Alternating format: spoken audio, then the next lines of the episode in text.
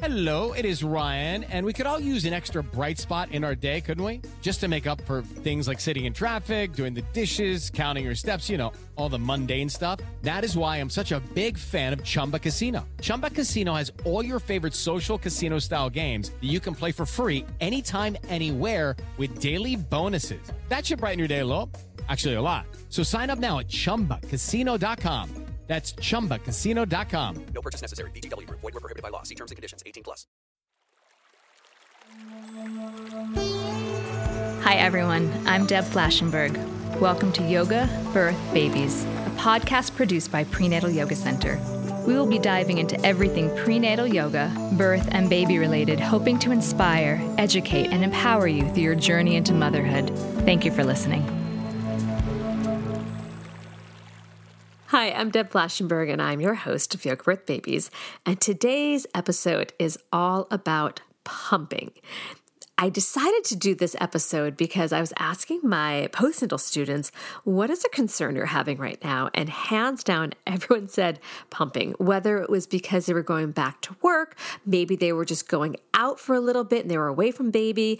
There was concerns about how often, how much milk they expected to get, what even pump to get, what kind. Do they need a big one, a small one? What size equipment do they need? How do they keep it clean? So there was so many questions about pumping which totally honest with them is not my forte. Yes, I pumped when I fed my kids, but that was just my experience. So I reached out to Heather and Maureen. They are the hosts of the Milk Minute podcast. I did a podcast with them maybe six, seven months ago. So I'll make sure I have the link to that in the show notes. And they are so knowledgeable. Let me tell you a little bit about them. So Heather O'Neal and Maureen Farrell are midwives and lactation professionals, and their mission is to increase access to lactation education for all types of families, including partners and acknowledging the importance of mental health in parenthood and improve body positivity. So they have so much great information to offer about pumping that if you're thinking about you want to do this, maybe when you're a parent or you're in the midst of it right now, they're going to give you so much support and confidence that whatever your pumping needs are, whatever your pumping desires are, this conversation is going to give you just great practical information. And I am such the dork that way that I think practical information that's going to just help you settle into parenthood is really important. So I'm so excited for you to listen to this podcast. Before we get to that, just some things happening at PYC. So you can take a look at our on demand library because we've been starting to add even more courses to it. I think by this point, we probably have, I don't know, probably 12 to 15 courses you can take. Anything from childbirth education to obviously prenatal yoga, restorative yoga, caring for your newborn, lactation prep, infant safety CPR. There's so much we have on there that even though I love seeing you in class and in studio or online, I know that's not realistic for everyone's schedule. So you can check out our on demand library to see all the goodies we have for you there. And then also, as I mentioned, we have our in person classes, we have our online classes. Right now, we have nine in person classes classes at the studio, and every single day of the week we have an online class. So, however you want to come into the community, we welcome you with open arms. And then we also have been adding some more freebies to our offerings. So, if you head to our website, prenatalyogacenter.com, you can look at the resources and the freebies and grab whatever downloadable you want. We have several things for you just to support you and invite you into the community. All right, I think that, oh, last thing. Oh my goodness, I always say this and I forget. I just want to touch base on teacher training. So, it is something that I'm passionate about. We offer two in person trainings a year and two online. And we also have once a year, we have an online postnatal teacher training. So, if you want to work with the postpartum person and you want some extra guidance and support, so maybe someone has diastasis what kind of poses are we leaning into, what maybe we want to modify. If someone has pelvic floor, pelvic organ prolapse. What might we want to be aware of? So if you're really curious about that population, check out our once a year online postnatal teacher training. And if you want to work more with the pregnant person, check out our online or in-person prenatal yoga teacher training. Okay, now that really is enough for me. We're going to take a quick break. When we come back, please enjoy this conversation with Heather and Maureen. Hello, it is Ryan, and I was on a flight the other day playing one of my favorite social spin slot games on chumbacasino.com. I looked over the person sitting next to me, and you know what they were doing? They were also playing Chumba Casino. Coincidence? I think not. Everybody's loving having fun with it. Chumba Casino is home to hundreds of casino style games that you can play for free anytime, anywhere, even at 30,000 feet. So sign up now at chumbacasino.com to claim your free welcome bonus. That's chumbacasino.com and live the Chumba life. No purchase necessary. Group. Void were prohibited by law. See terms and conditions. 18 plus. Hi, Heather. Hi, Maureen. How are you?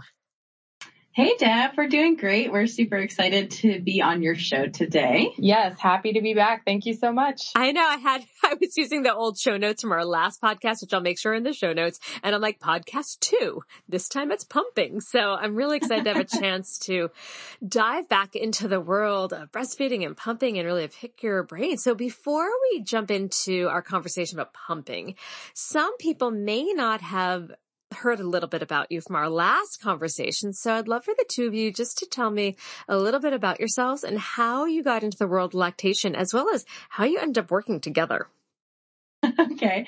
Um, I'll go first. I'm Maureen and um, I'm a home birth midwife and a lactation counselor as well um, as a doula and an herbalist. Um, and I weirdly enough got started in this work through doing um, wilderness medicine and like teaching kids survival skills and kind of stumbled my way through some open doors through like learning um, herbalism as a really accessible uh, way to use medicine in the wilderness um, into women's herbalism specifically and just was lucky enough to have a midwife as a teacher who was like, you know, um, I think you'd be really good at this. and just sort of like shoved me down the birth and breastfeeding uh, rabbit hole there. And somehow I came out on the other side here. Amazing. yeah. Well, I'm Heather O'Neal and I am a certified nurse midwife. So I came from more of a hospital based background and I was lucky enough to mentor with a another CNM who is also an IBCLC. So I had an interesting clinical experience because a lot of people would book lactation with her in addition to prenatals and doing birth and everything. And that's not typical, I wouldn't say for everybody. And I happened to get pregnant in the middle of my clinical. I don't recommend it, but I did it. I survived. And, you know, even with everything that I was learning and, um, you know, this wasn't even my first time being pregnant. I really struggled with breastfeeding and I felt like I really didn't have anywhere to go and I didn't know who I could turn to for support. So I was like, I'll just become an IBCLC and I'll study for it while I'm pregnant. Yeah. Oh my gosh, that sounded intense. That sounds like it's probably a very intense experience. it it was, but that's just me as a person, you Yeah. know. I was Par just for the course. for born this way. Um, and actually, that's kind of how Maureen and I met. When I was eight months pregnant, we met at a conference because I was intensely looking for a Mhm. physician to sign off on me to uh, allow me to do prescriptions so I could start my own practice. Yeah, and and at these big like perinatal conferences, the midwives sort of like huddle in a corner of uh, you know, uh, community, uh, surrounded by OB-GYNs. And, um, so we had dinner and, uh, me and all the other midwives there were like, we are going to find you a collaborating physician. It is not a question. We will find it for you.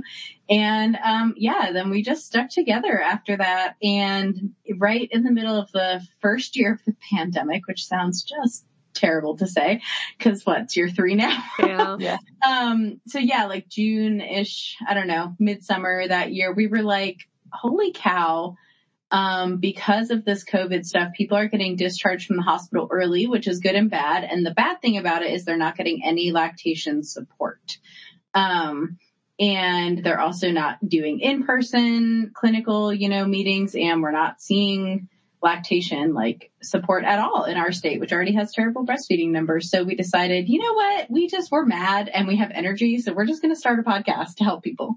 Yep. And here you are. There, there's been many, many iterations of our studio. We started under my staircase at my house. Um, the early episodes will have my husband's footsteps above us, or, or like my baby making noise, or her baby eating during the recording. So you know, we it's just been a journey. Come along with us. No, I totally understand. I remember my first several podcasts. I don't think I knew to play. Oh, actually, I had a mic, but I didn't know I had to switch to something else. So here I had this mic and I'm like yelling at the computer and it's picking it up. So I totally hear you. It's been quite the journey. Well, I want to bring us back to our topic, which is pumping. And it was interesting. As I was sitting writing these questions, I started to think about my two experiences with breastfeeding and I realized I had a really love hate relationship with pumping. I found it necessary. I worked outside the home and yet I also eh, didn't like it that much. I felt it was a little a lot of equipment to carry around. And even to the day, say if I hear a certain sound that sounds like my old pump, I think it was called the Medela, I have like a little twitch. I'm like, ah, like a little ex- like experience yeah. there. So I think it's important to talk about this because when I asked my students, like, what do you want to, especially my postpartum students, they said they want to understand about pumping. And so here we are. So I guess I'm really curious about how pumping's changed over the years because I can imagine even in my many years since I've been breastfeeding, I've seen how the pumps themselves change. So let's start with a little bit of how have they changed over the years? Well, we actually had the same question and we did a whole episode on it.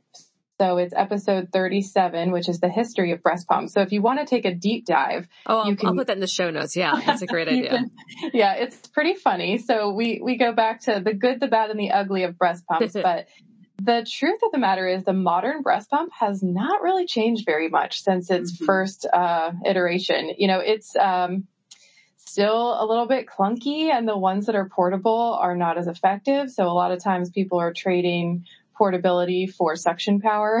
Mm, right. Um, and, and the ones that work the best, like the big hospital grade ones, um, they basically look the same as they did in like 1991 and 1981. They just have like a nicer package on the outside. a cute yeah. little backpack to carry around. Yes.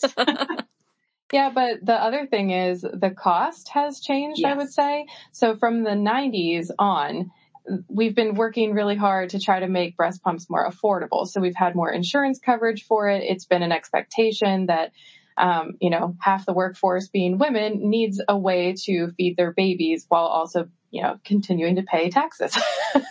yeah. And we definitely have big changes in the size of our pumps and the portability. Um, but unfortunately effectiveness has not necessarily caught up with those like aesthetic changes um, you know, a lot of the smaller pumps and the things you wear directly in your bra aren't as good as the other ones. Unfortunately, oh, that is interesting. I didn't realize that. Those are the exact. I forgot what those are called. The ones that go straight in your bra. But yeah. I was. That's what I've kind of been astonished by. I'm like, because I would put on this little nurse, like this little bra type of thing with little holes for the nipples and the and the flange and stuff, and then the bottles just kind of attached to the end, kind of just hang off my boobs. And, and I remember sitting in the yoga studio many times, just pumping. And then I saw the ones that just go right in your bra. I'm like, wow, that is a very different feeling. I could imagine them being like, sure. I feel like, uh, like I'm being milked like a cow. So I'm, it's interesting to hear you say though, those are not as effective or they yeah. don't have the same suction. I'm guessing that's what it right. is. Say this: they have more problems. They do. They have more problems. For some people, they are just as effective, and that's wonderful because obviously they're more convenient, right? Yeah. um, but we do have problems in that adding something that large into your bra puts like pressure on your breasts, which doesn't mm. like help you make more milk. We might. A lot of them don't have as good suction. I mean, the motors are really teeny tiny in there. Um, we have more problems with like if you don't put it together exactly perfectly, it doesn't work right? There's they, leaking. leak. So it's like a new game, new problems. okay. So that makes sense. So when someone is thinking about getting a pump, where should they start? What should they start to consider? Should thinking about do they need to be on the go at home? Where should someone start when they're just thinking, all right, I know I'm going to need to pump? Well, we usually start with finding out what your insurance will cover. We like to send people to Aeroflow, but there's other companies like Edgepark and a few others that you can put your insurance information in and it'll give you a list of pumps that they cover 100%. I will say most of those are garbage. So most yeah. of the time we have to end up paying a little bit more out of pocket to get a quality product that's actually going to be effective. Um, and then the other thing I was going to say is people need to stop thinking that they can find the one one thing, the one pump that's going to help them with everything that mm-hmm. they need we always recommend getting the workhorse first. So right. the pump that's going to get blood from a rock, like the thing that's really going to get the milk out for you, no question about it, and make sure it's sized appropriately. And I know what Maureen's about to say because I know her really well at this point, and it's probably something along the lines of, "Do you even need to pump?" yeah, absolutely. That's where I start. Right? Is okay. Do you have to pump? And then if the answer is yes, why are we pumping? Right? Because that's going to help us uh, figure out what kind of pump will work best for you. Is your answer, oh, you know, I just want to pump when I'm like at the grocery store or like just a little bit, some outings away from baby? You know, in which case I might be like, oh yeah, one of those like completely hands free in your bra pumps. That would be great. Doesn't matter if it's super effective because, you know, it's just now and then. But if you're like, I'm a teacher and I'm working 12 hours a day and I don't have good breaks, I'm like, cool, we're getting you the most effective pump we can. And also, you might need a wearable one that you can wear during class, even if it's not the best. That is really smart. Why do you need the pump? And that will point in the direction of what kind of pump to get, I'm guessing. Okay. Yeah. Yeah. yeah. Right. And let me, can yeah. I give a quick nod to our nurses because yes uh, the shift workers that are working 12 plus hours and Especially they don't get breaks yeah. and they are running to codes and they are, they're literally physically mobile just all the time. Yeah they need to really think about the wearable pump that they're using because a lot of them are extremely heavy because mm-hmm. the vacuum is in the cup and the vacuum and the battery in the cup is what creates this weight. And so if you're already a large chested person and you're putting basically a cantaloupe yeah. on top of a cantaloupe and then you're trying to run somewhere, like that is not going to be comfortable. It's going to be messy. It's going to be not cool. So I usually recommend something a little bit lower profile, like the Elvie mm. Stride, where the vacuum is in your pocket. Um, but ah. you know, so just something to think about as yeah. far as like what your lifestyle is like. Um, phone a friend. All right. So I just want to break that down to a few things. So if someone that's more casual, they need maybe a more convenient or less powerful suction. Somebody that is gone from the house all day needs a more powerful one. But what about, so when I was breastfeeding, I had two pretty decent pumps. I think it was called the Medela Pump In Style. Again, I'm aging yeah, myself a little probably. here. And I had one at home and I kept one at the studio because I was there a lot. And even though I had also a little hand express one, I rarely used that. So will insurance companies cover two solid, like the, the higher end pumps? Maybe. Uh, they okay. won't. They probably won't cover two high-end pumps, but some of them do cover two pumps. Yeah. Okay. So um, it's in the fine print. You can always call your insurance company and ask if you and your partner both qualify for a pump. Um, I don't know if this is because of so many same-sex couples now and mm-hmm. induced lactation, and they're trying to be more inclusive, which obviously is amazing. Um, or if they're starting to realize, you know, most people are actually needing two pumps to get through their breastfeeding journey. And also, um, breast pumps are built to be disposable and yeah. the motors have a life on them. So if you are exclusively pumping, for example, and you never put your baby to breast, you are going to be using your pump quite a bit. And actually, the life on that motor might be over by four to six months, and you might wow. need a second pump. Yeah, so especially if you're getting a cheaper one. I mean, you know, it's like when you buy a car and they're like, this will go for a hundred thousand miles or something. You're like, great. And most of them will. Some will go more, some will go less. um, but yeah, it's a motor just like any other. So you have to expect that it will have a life expectancy and that at a certain point, it just might not work as well. Well, that kind of answers my questions about like a, can you share a pump or do I take a hand me down? I'm guessing that's probably not a good idea. Besides the closed, oh, what was it called? Like the closed circuit. Yeah. Um, besides closed that, circuit. I'm guessing the pump's not going, the, the motor is not going to last from person to person depending on how long they used it. Yeah, and that's the thing. How long did you use it and what pump is it, right? If it's like a, a hospital Medela Symphony, a hundred people can use that pump and it's fine. But if, you know, you got like the cheapest Medela that your insurance would cover and you exclusively pumped with it, probably nobody else can use that after you. But what happens with a lot of these buy sell trade groups is people are selling pumps that didn't work for them, right? Because we all have different bodies. Um, and so they'll be like, I used this for 20 hours. I used it for five hours. And in that case, you know, we're probably looking at a motor that's just fine. Mm-hmm. And also, some pumps actually have a sequence of buttons you can push on them that will tell you the amount of hours yeah. that have been used on it, mm-hmm. like the Spectra, for example. And I can't tell you off the top of my head what but it is. Just very, Google it. Yeah. and some of them have apps that track it. Like my Elvies and the Willows that I use, both of them would tell you how many hours the pumps have been used. Oh, all right. So people can do some homework about that. Mm-hmm. So that's the pump itself. But let's talk about some of the equipment, like the supportive equipment, because I remember getting the pump, but like opening it up and so excited. My friends got it for me. This is before insurance was covering it, at least my first. And I got it all clean and it hurt. And so we actually had a place two blocks away called, so I lived on the upper west side and this was called the upper breast side. And it was a breastfeeding. I know, didn't you know? There was a breastfeeding breastfeeding um, boutique and they had breastfeeding classes and they had somebody always there. And so I show up, my baby's, you know, a few weeks old at this point, and I'm like, this hurts. And they looked at the flange size and they looked at my breast like, yeah, that's the wrong size. Now I would not have known that had I not checked over to the upper breast side. So how does someone know the right flange size?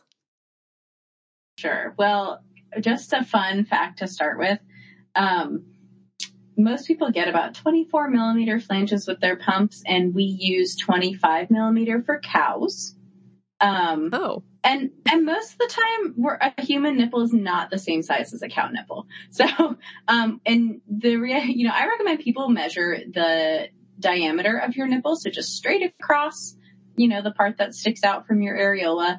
And really, you want your flange size to be as close to that as you can get it, you know, it's hard to find every single size, but typically you'll find they come in like two to three millimeter increments and you kind of just want to try like either sometimes your exact size or just the next size up because you essentially want to get as close to pulling just the nipple without much areola in as possible. Okay. And we think about this because the nipple can stretch up to 300% but your whole breast can't stretch up yeah. to 300%. So at some point back on that tissue, we lose that elasticity. And if you're pulling too much tissue in that's really not meant to be, then you're stretching nerves and you end up with what's called vasospasms, which feel a lot like lightning bolts in the breast. You're like brushing your teeth and all of a sudden it's like lightning bolt in your boob and you're like, oh my God. And you, you push on it, and you're like, like what the heck? Um, so, and you know, that can take a long time to heal. That takes about, you know, our nerves heal about a millimeter a month. So even with the right flange size, you're still going to have some transitional pain, um, during that time. But anyway, it's very important. You're right. It's incredibly important. You need to have a consult, uh, uh ideally prenatally, so you can have everything mm-hmm. set up and ready. And I always recommend getting a pumping lubricant spray. Yeah. To do a spray in each flange. And this makes sense to me because babies' mouths are wet. Yes. So why would we not moisturize the flange? Oh, I did not know that. That is, ah, yay. See, we're getting some really amazing things already. Okay. We're going to take a quick break. When we come back, I would just love to go a little bit of like a step by step for getting the most out of your pumping. Okay. We'll be right back. With lucky landslots, you can get lucky just about anywhere. Dearly beloved, we are gathered here today to, has anyone seen the bride and groom? Sorry, sorry, we're here. We were getting lucky in the limo and we lost track of time. No, Lucky Land Casino, with cash prizes that add up quicker than a guest registry. In that case, I pronounce you lucky. Play for free at LuckyLandSlots.com. Daily bonuses are waiting. No purchase necessary. Void where prohibited by law. 18 plus. Terms and conditions apply. See website for details.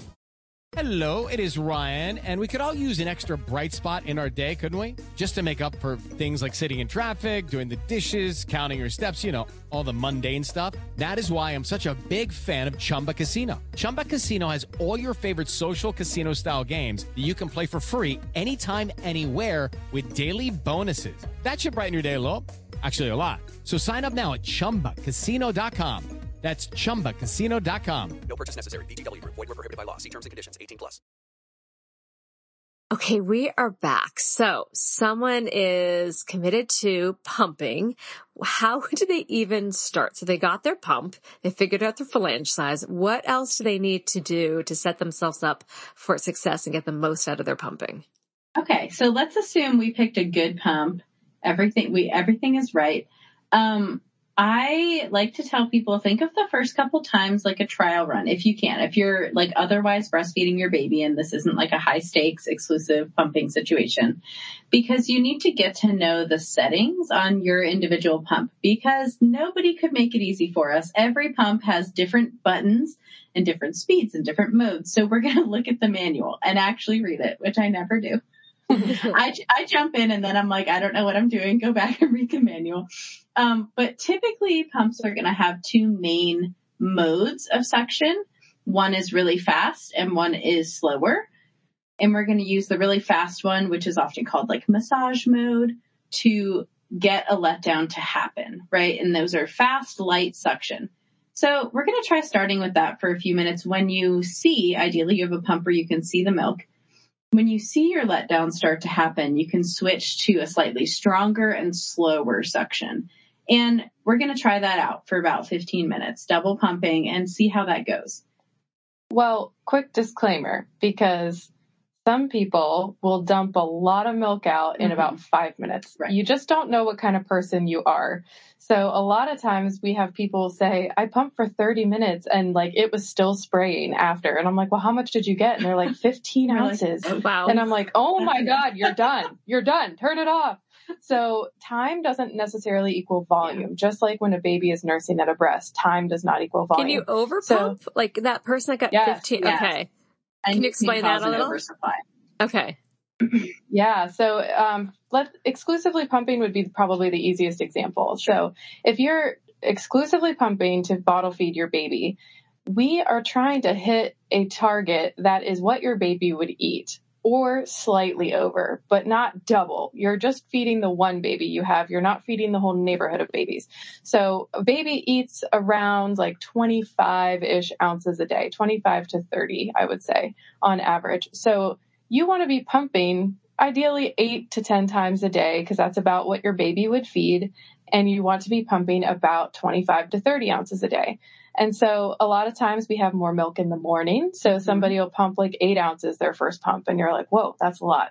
But then as the day goes on, they kind of dwindle down. So now it's like five and then they pump four and then they pump which three the rest of the day, which is normal. So just kind of keep an eye on your total volume in a 24 hour period. You do not want to be pumping double because when you get into a oversupply, also called hyperlactation, you're really setting yourself up for inflammation in your ducts, which causes plugged ducts and mastitis. Yeah. Oh, I know plug ducts. I remember that. And it was, to this day, I shudder at it because I remember the pain and thinking, will this ever end. Yeah. And it did eventually, but it was yeah, awful. it's tough. Ooh. You want to avoid that when possible. So, you know, that's kind of why I say think of your first pump as an experiment because you might pump and in five minutes be done. You've got four ounces and that's it. And you didn't need any of the extras. And great. I'm so happy for you. Um, but you might pump for 20 minutes and be like, I got one ounce. I'm disappointed and then we can move from there and say, okay, so maybe we need to adjust the settings. Why don't you play with those a little bit during your next pump? We can do some warm compresses while you're pumping. We can do some massage, um, like very, we kind of, it's like light lymphatic massage is going to be the best or some gentle breast compression during your letdowns. Um, and sometimes even those vibrators, um, those little I don't know, they call them breast massagers. They're just little vibrators. but uh, those can work really well because for some people, our bodies just don't love feeding a pump. You know, and there's nothing wrong with that. Um, it's not. You don't get the not, same oxytocin no. as looking at your baby and having like the little cuddly time with baby. Exactly. And we don't get the same kind of breast stimulation from a hard plastic flange that does, you know, a very limited type of suction. And for a lot of people, I think that tongue movement from baby is really important to stimulate their letdown. So, you know, we're just like, cool, this is not the ideal situation and we're going to have to do a little bit extra to help you out. I remember massage being incredibly helpful. Will you talk a little bit more about that? Cause I thought it was actually once somebody introduced that to me, that felt like a game changer for when I felt like I wasn't getting that much.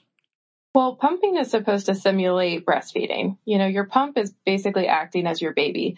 And massage is something that helps even with breastfeeding. So if you're nursing your baby, for example, and they start to slow down and fall asleep, we can reach over and do a breast compression and gently squeeze and kind of reactivate the baby to help them finish removing the milk. And we can do the same thing with the pump. And this works because our ducts, our breast milk ducts are like spokes on a wheel around our breast. And some of them you might notice are more full than others, or, you know, they're not necessarily even spokes. So some people might have a lot on the outer quadrant of their breast and only like one on the inside. And both your breasts might be different. So you mm-hmm. might have one breast that has 25 ducts and one that has three. yeah. And so you might have to actually put some gentle pressure on one of the fuller ducts and kind of lean into that flange a little bit to isolate the suction to help remove that duct's mm-hmm. milk a little bit more. Um, so it's just really getting to know your body. And I think the big barrier there is that none of us really touch our breasts at all until we are faced with a mewling infant or a situation with full boobs and, and a pump that we don't know how to use. Yeah. And I, I think, you know, it's helpful for some people to do this prior to pumping. Um, where we do, it's almost like you're doing a self breast exam, the kind of massage you do. You know, you start at the outside with gentle pressure toward the nipple. You can do a little bit of nipple stimulation, um, even a little bit of stretching the nipple because that particular movement triggers more oxytocin you know, prior to pumping. And then while you're pumping, you can do more of that gentle compression and that, you know, gentle massage. Like usually I, we're going like from the armpit toward the areola, from the chest toward the areola, things like that. That makes a lot of sense. All right, let's also talk about letdown because that I'm I remember being different when pumping and then with the baby. And the one thing I do remember about the pump is if I felt like I needed more, I could press the button again and it would do that same kind of again, I will totally say as a little bonkers about like, am I getting enough? So that could have been my paranoia, um, or anxiety, but is that, is that a good idea, a bad idea to press that let down button again? And how does it differ? Um, so it kind of depends on your body and how much you've already achieved in a 24 hour period. So if you're a person that, you know, has one milk ejection reflex, otherwise known as a letdown, and I hate that word because it's so negative, but, um, you've had, you have one stimulation milk ejection reflex followed by three ounces you get with expression mode and that's working for you. You don't need to hit the button. You don't need to be overstimulating.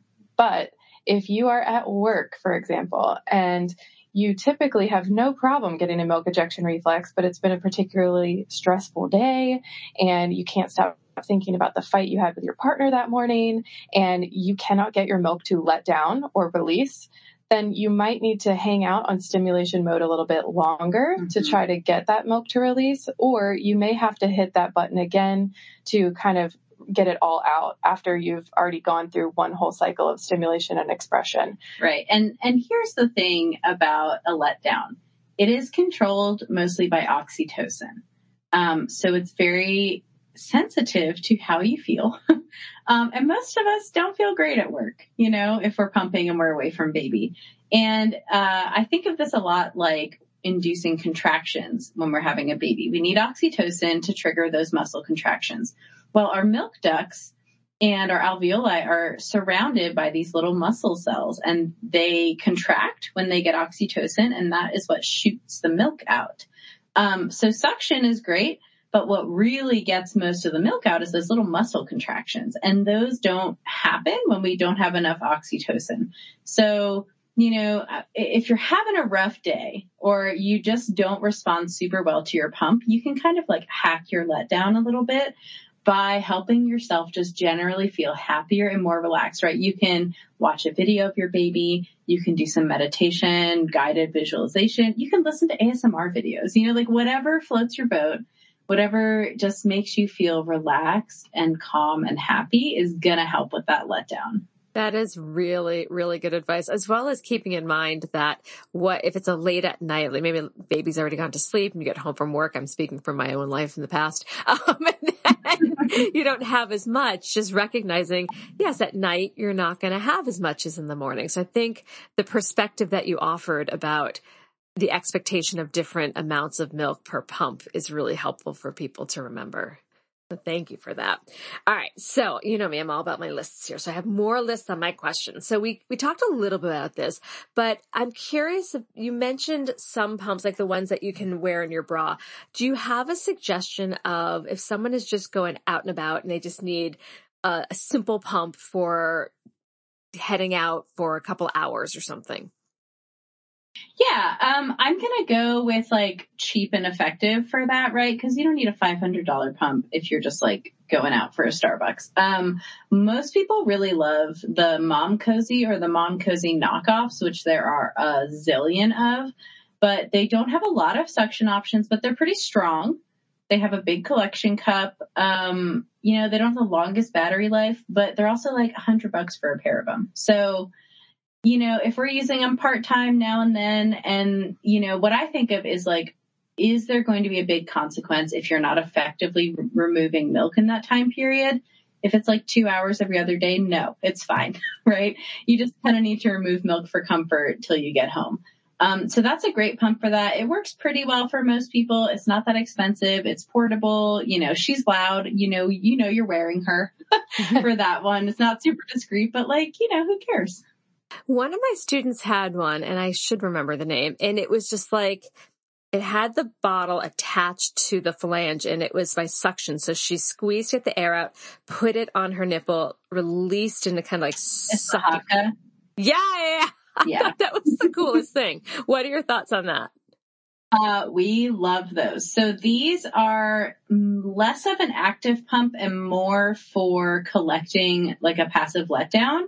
Um, some people can use them to like actively pump, but they're just not super stimulating. But the best use for them is when you're feeding baby on one side to put one on the other side. You know, you squeeze it, have a little suction, and usually just that little bit of suction while baby's feeding on the other side gets you like an ounce of milk, you know, and that's awesome because if you throw that on there, you know, a couple feeds a day with baby, you have a whole meal of milk sitting there. Yeah, and keyword a couple Yeah. a day.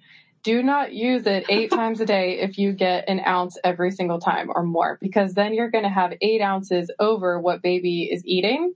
And that could be pushing your body into more of an oversupply. So I try to limit people to like four ounces a day on top of it, Yeah. on top of what baby eats, because you should be able to stop doing it at any point in time and not feel the effects of it.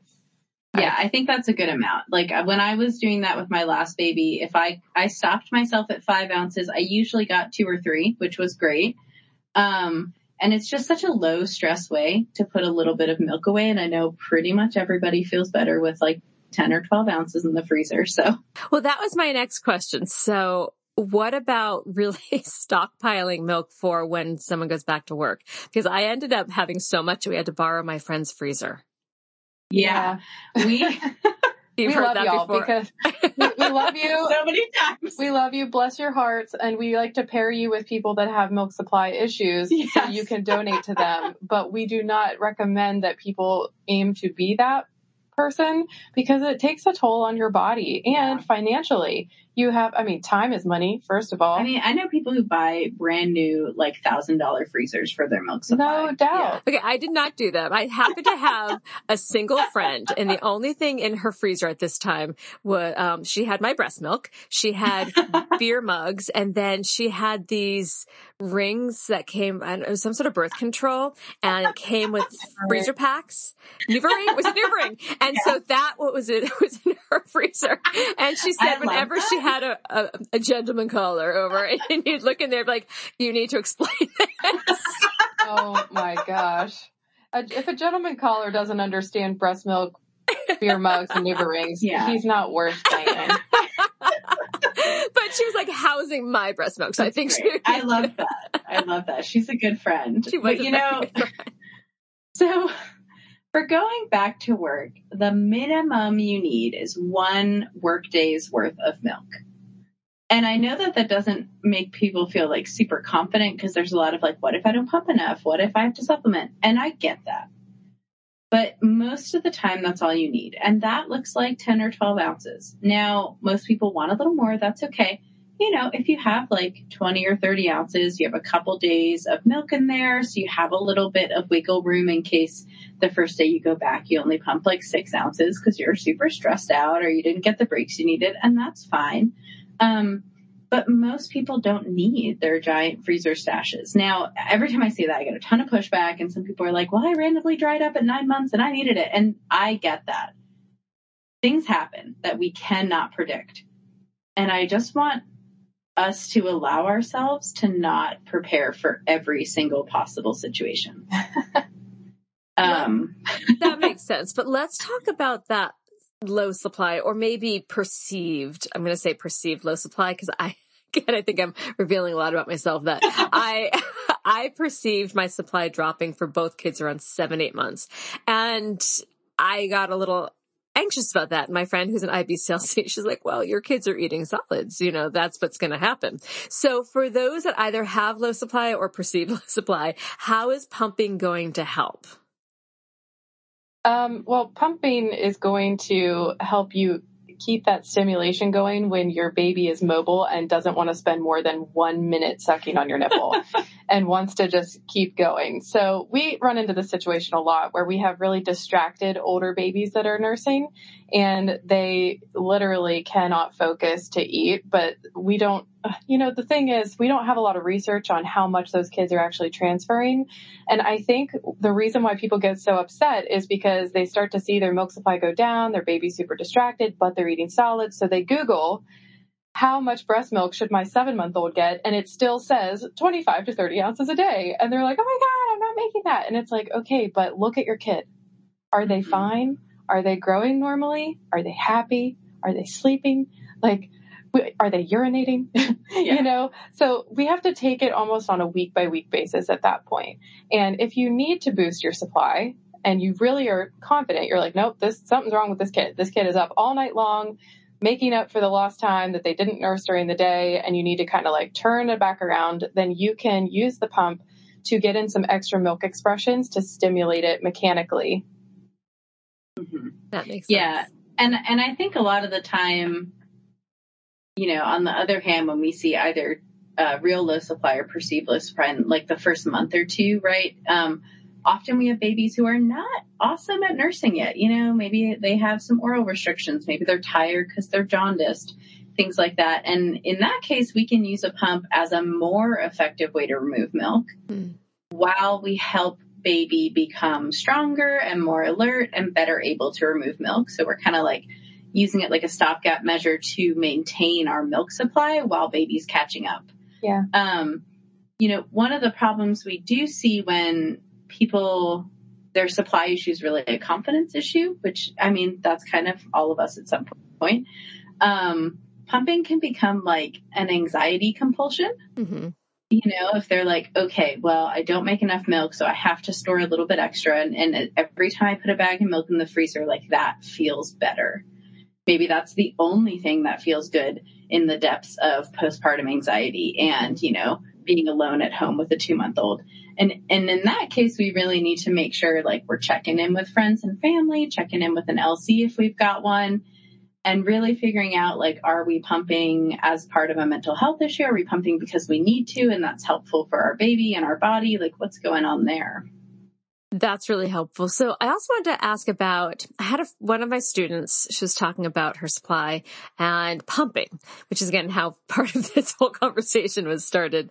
And I said, have you seen an IBCLC? And she was under the perception that they would only help with actual breastfeeding. They weren't going to help with pumping. And I said, I think that they do it all. Can you speak a little bit to the role an IBCLC can play in helping someone initiate a good pumping routine or at least get comfortable comfortable with that? Yeah, here we go. Are you ready? Yeah. IBCLCs have jobs because of breast pumps. Think about that for a second. If you are direct breastfeeding your two day old and it didn't go well back in the day before a breast pump was around, what did you do? did you have time to call an IBCLC? Did they even exist? Or yeah. you just called your grandma or you just called the local midwife and they would help you troubleshoot breastfeeding. IBCLCs specialize in helping you breastfeed a baby in a way that works for you in your lifestyle. And thanks to the breast pump, we now have options. Yeah. And we have ways of getting ahead of issues and going through a patient intake and alerting the patient to possible pink flags, not necessarily red flags, but like, hey, you don't have any support. You're a single mom you know, and that's fine, but here's some things that we might want to think about. Um, or, hey, you're a partner at a law firm and you work 75 hours a week. So it might be worth it to you to spend $1,000 in pumps and equipment and milk storage stuff um, to make yourself feel good about what you're doing. Like it's not a hassle as much um, and make sure you have what you need. Uh, so yeah, that's what, that's our jam. That's what we love to do. And also just, yeah, we could definitely get in there and troubleshoot breastfeeding issues. That's also our thing. But more than anything, we want you to be able to feed your baby in a way that works for you because we love babies, but we love moms. Yeah, I think it's a misconception for some people that they think of an IBCLC and it's just breastfeeding. And I said, well, at least the IBCLCs I know will help with pumping as well. But it's, I think it's not fully understood, or maybe it's just a common misconception. Yeah, um, and I, I think like ev- everybody's going to have slightly different training and slightly different specialties, you know. But so it's always it's always okay to ask and be like, hey, like, can you help me with this? Um, and a lot of IBCLCs can help you figure out um, combo feeding with formula too, and how to manage that, like, you know, all across the board. They just want that baby fed. All right. So let's talk about the pump and the accessories. I also remember, at least with my, my pump, there's this little white flap that sometimes I would forget or it would rip. yes. And I would be, my yoga studio happened to be a couple blocks from Upper Breast Side. So there were many times I was like sending the test staff to run across Broadway and buy me a new little package. So can you talk about how to maintain a pump and the accessories? Cause I actually found that very stressful. Yes, and I know that part you're talking about on the Medela, the old Medela Pump In Style Advance, that little white membrane, yes. which I feel like I could just look at it and it rips. oh, it was awful. Yeah. So every, but you know, not getting into each pump individually. In general, our pumps probably have tubes, they have hard plastic parts, and they have soft silicone parts. Some of them have membranes, duckbills, or backflow protectors and as a rule of thumb, the softer parts wear out first. Um, so those who are exclusively pumping or pumping a lot for work are going to find themselves on a possibly two to four week schedule of replacing those very soft silicone parts. Um, those who are just pumping every once in a while, it might be every couple months that they replace those. Um, in general, before you pump, assuming you have time and you're not like you know, ripping your shirt off, running into your office and looking at your 12 minute break. but in general, if you have time, when you lay out all your pump parts, I want you to look over them just, you know, briefly and make sure there's no cracks in the hard plastic pieces. Make sure the silicone pieces are not ripped or really stretched out. Um, and make sure your tubes actually stay firmly on the places they're supposed to stay firmly on. Um, and that's going to help you gauge like what shape your equipment is in. And you might notice like, ooh, this little duck bill's fitting a little loosely. Like I should add that to my Amazon cart and just replace that before it's a problem. And some insurance companies will actually replace your pumps uh, replace your pump parts every three months. Mm. So the company that I mentioned before, Aeroflow, will actually shoot you a text message and say, "Hey, did you know that your insurance will cover new pump yeah. parts? Type yes, and we'll send them to you." And you type yes, and then they show up at your door, which is nice because you know amazing. three months three months goes by in a blink of an eye postpartum. Yeah, and you know what I did is I bought extra parts for my pump when I bought the pump because I knew I wouldn't like two day shipping and Amazon for me is like seven day shipping because I live in the middle of nowhere. And I was like, this is not going to happen in a flash if I needed to. Walmart does not have this stuff. I'd have to drive like an hour and a half to Target to get it. So I got extra duck bills, extra tubes, extra backflow protectors. I just basically bought a second set of everything. Um, and then when I replaced it, I would buy another one just to have it on hand. Not everyone's going to do that and that's fine, but just know that those soft squishy parts are going to need to be replaced at some point. And what about the best way to clean everything? Well, I. I personally like to have a big soapy bucket of uh, water, you know, Dawn dish soap and water, and you just chuck them all in there and let them soak, and then make your husband do it or your partner. I, I make your partner do it is also my preferred way. Um, but you know, we'll, we'll give them the benefit of the doubt and tell them how to do it. So if you're hand washing, like the, so some pumps specifically say you cannot put them in a washing machine, a dishwasher. Some, some people do it anyway. Um, and usually it's fine. The soft, um, squishy parts don't put in the dishwasher because they can't handle high heat. Um, I don't have a dishwasher because I have a tiny kitchen. So if you're hand washing in a sink like I did, just use a basin, not the, not the regular sink because it has bacteria and it's gross no matter how much you clean it. Use a clean basin, wash in there and just lay them out to dry after you've rinsed them. You do not have to be sterilizing them every time and it doesn't really take too long. Perfect. All right. I love that because I've had students be like, I'm sterilizing every time. Like that is a lot of effort and that is a lot of, and I thought the heat wouldn't be good to sterilize them. Like, and I know that you can buy little sterilizers for like, it looks like a little, I don't remember how to explain it. Anyway, you can buy a sterilizer, uh, kit and it just seemed like a lot of effort. So I, yeah, I did Yeah. the basin, like a big bowl, throw it soapy water, let it soak for a bit, rinse it out, and then just spread it around. I had a little holder for everything that it Yeah. just stayed on. All right. yeah, so unless that's good. unless baby's in the NICU, you don't need to sterilize basically ever. Um, if you are washing in hot soapy water, that is clean. And actually, the Academy of Breastfeeding Medicine's new Yeah. protocol for mastitis and plug ducts actually cites over sterilizing as potentially part of the causes of dysbiosis in the breast that leads to more inflammation. So, Oh. you know, don't kill all the good bugs. Don't leave the super bugs, you know, stuff like that.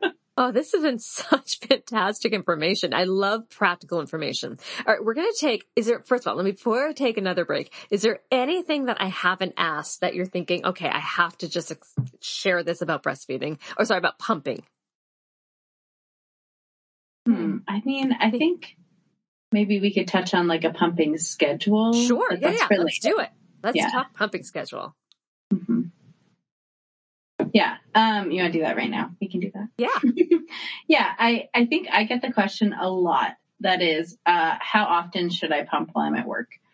And when you Google it, it's going to say every two to three hours. Um, some people come back and they're like, that's simply not possible at my job. And other people are like, okay, I'm going to do that. And then they've pumped like 30 ounces of milk at work.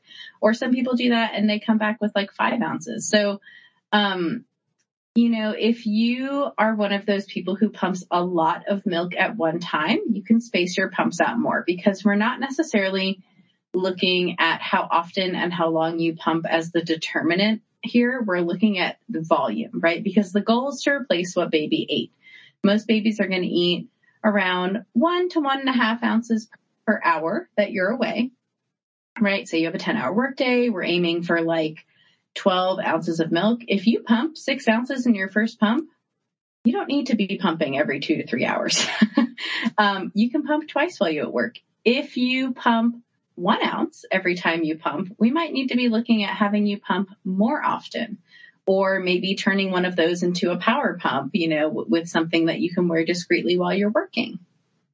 That is interesting because I always heard it was so uh, the way I was thinking is like, okay, baby eats every two to three hours, pump every two, two to three hours. But what you're saying is actually a little more liberating of it's not how often, it's how much.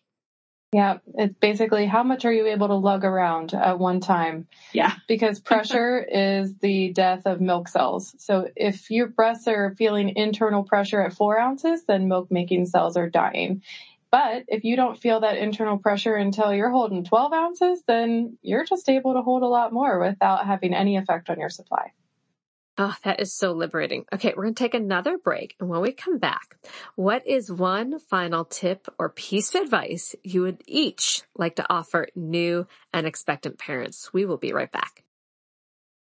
When you need mealtime inspiration, it's worth shopping Kroger, where you'll find over 30,000 mouthwatering choices that excite your inner foodie. And no matter what tasty choice you make, you'll enjoy our everyday low prices, plus extra ways to save, like digital coupons worth over $600 each week. You can also save up to $1 off per gallon at the pump with fuel points. More savings and more inspiring flavors make shopping Kroger worth it every time. Kroger, fresh for everyone. Fuel restrictions apply. Okay, we are back. And between the two of you, you've got a lot of collective knowledge. so, so each of you, so Heather, Maureen, whoever wants to go first, one final tip or piece of advice. Okay, me first before she takes mine. so my tip is to please establish lactation care prenatally if you can. Um, having somebody actually assess your breasts and fit you for the right flange size and walk you through which pump would be correct for you for your life would be so helpful. And that way you actually have somebody that's familiar with that equipment, who knows you, who knows your pink flags that might be coming up, that can help walk you through whatever is coming your way to make sure you can get to the goals that you have for feeding your baby. Heather, you did take mine. I have another. All right, Maureen, what do you what do you have for us? Um, I would I I tell everybody to basically plan for to not know what you're doing for at least the first eight weeks. Mm. and in general, everything with your baby, breastfeeding, changing diapers, sleep schedules, the first two months are usually chaos. And if we set our expectations to that level, it is much easier to adapt to difficult situations if you're expecting them to happen. I think a lot of people expect to get it after two weeks, expect their babies to start sleeping at night after that period of time, things like that. And, you know, the first two months are Drop rough that for a lot of bar. Drop that bar of Just take it to the ground. I like that. Just try to stay conscious and functioning as best you can. Everyone alive. That is that is the bar. Oh, this has been so great. All right, where can people find your work? Well, we have a website. You can go to milkminutepodcast.com or you could find us on all of our socials, TikTok and Instagram at milk underscore minute underscore podcast. Or if you'd like to become an insider and see all of the behind the scenes stuff about our podcast, you can join us on Patreon at patreon.com slash milk minute podcast. I will have all that in our show notes. Well, as always, it is such a pleasure to speak with you both. It's really, you have such great information and I appreciate the way in which you also relay the information. There is just kind of a, a lightness to it, not an urgency. And, and I think it's easier to digest when it doesn't feel so heavy. So thank you for all the work you do and the way in which you share it. yeah, thank you so much, Deb. We're really happy to speak to you today. Yeah, anytime. Thank you. This has been an episode of Yoga Birth Babies, produced by Prenatal Yoga Center. You can catch us on Facebook, Twitter, Instagram, and Periscope. I'm Deb Flashenberg. Thanks for listening. Hey, Drew Scott here, and I'm Jonathan Scott, reminding you that life's better with a home policy from American Family Insurance. They can help you get just the right protection at just the right price and help you save when you bundle home and auto. Kind of like Goldilocks and the Three Bears. It'll be just right for you. We love a custom build. American Family Insurance. Insure carefully, dream fearlessly. Get a quote and find an agent at amfam.com. Products not available in every state. Visit amfam.com to learn how discounts may apply to you. American Family Mutual Insurance Company SI and its operating company 6000 American Parkway, Madison, Wisconsin.